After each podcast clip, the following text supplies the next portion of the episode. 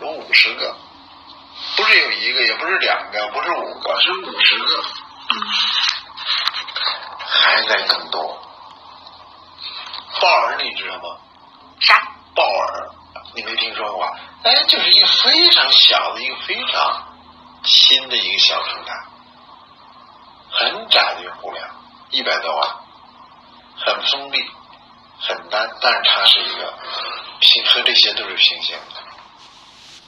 So 我们呢，我们是垂直的，我们打通每一个平台，让我们的人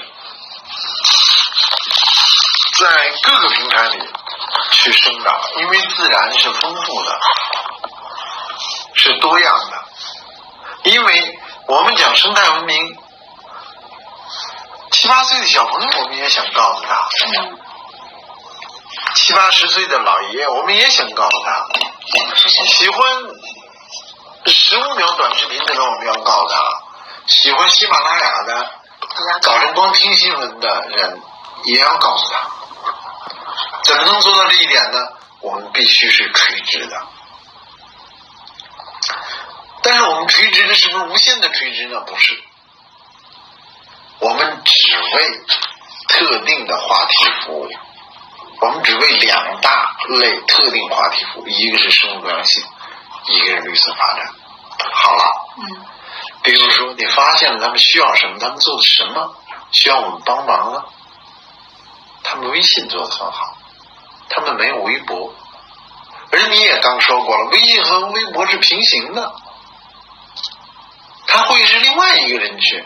这么好的东西，如果你不破圈不破层，破圈破层，那么你就就很有限了。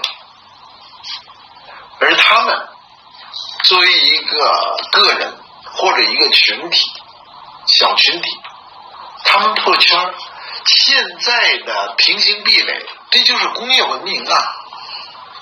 现在的平行壁垒，使得越来越作为一个小团体的做破圈和破层困难重重。因为一个小群体呢，他不可能开五十个平台，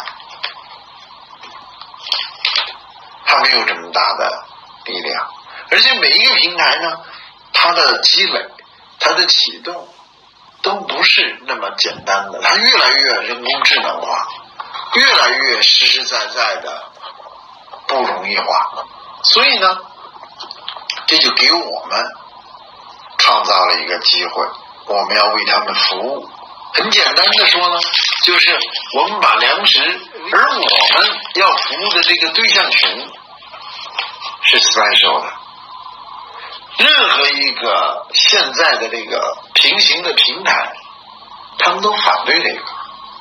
你到我的台上来，你不要到别的地方去啊。他们都是反对这个的，而我们呢，不是。我们是你做生态文明吗？我要让每一个平台都知道，所以这就是我们的不同，这就是我们。只要我们的团队如果努力的话，很快我们就变成了一棵大树。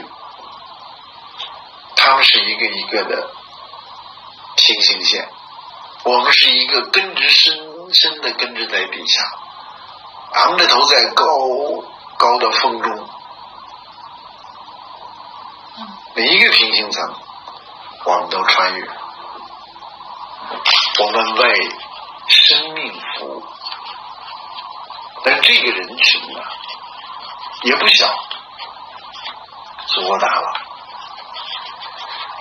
而我们这样找到的我们的价值就出来了。他们发现呢，跟我合作是特别好的。而我们做的这项工作，就是生态文明。